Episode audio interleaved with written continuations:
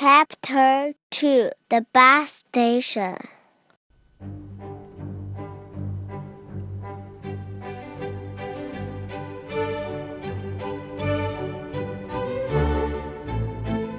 I can't believe you, yelled Dodette's words. We just got here and you are already causing trouble. I'm sorry, said Dodette. Those words didn't believe him.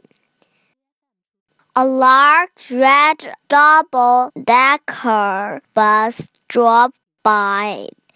That's the greatest bus I've ever seen, said Dodette.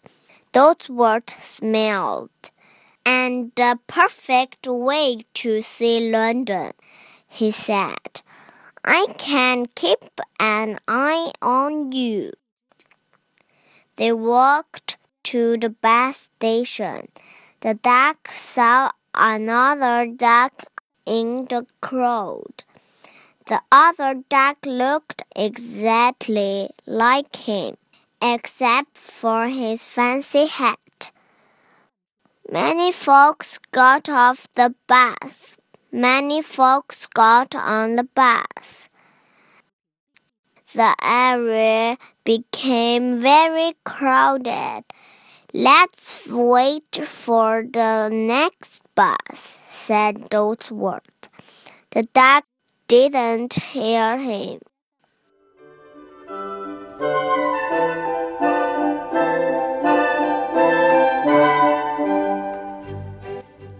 The duck got on the bus.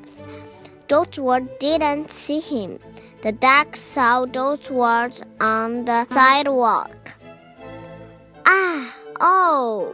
He said. The bus started pulling away. I'll meet you at Buckingham Palace, shouted the duck. Dodesworth didn't hear him. The bus disappeared into the fog. Dodesworth saw the other duck, the one with the fancy hat. He looked exactly like his duck. Dodesworth thought it was his duck. Hey, where did you get that hat? Asked Dodesworth.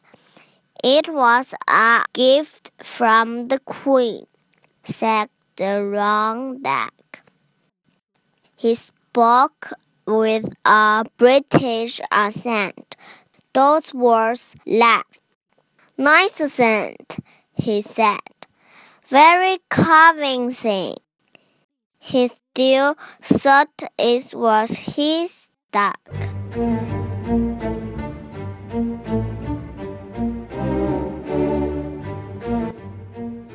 To be continued. Have a good dream. Good night.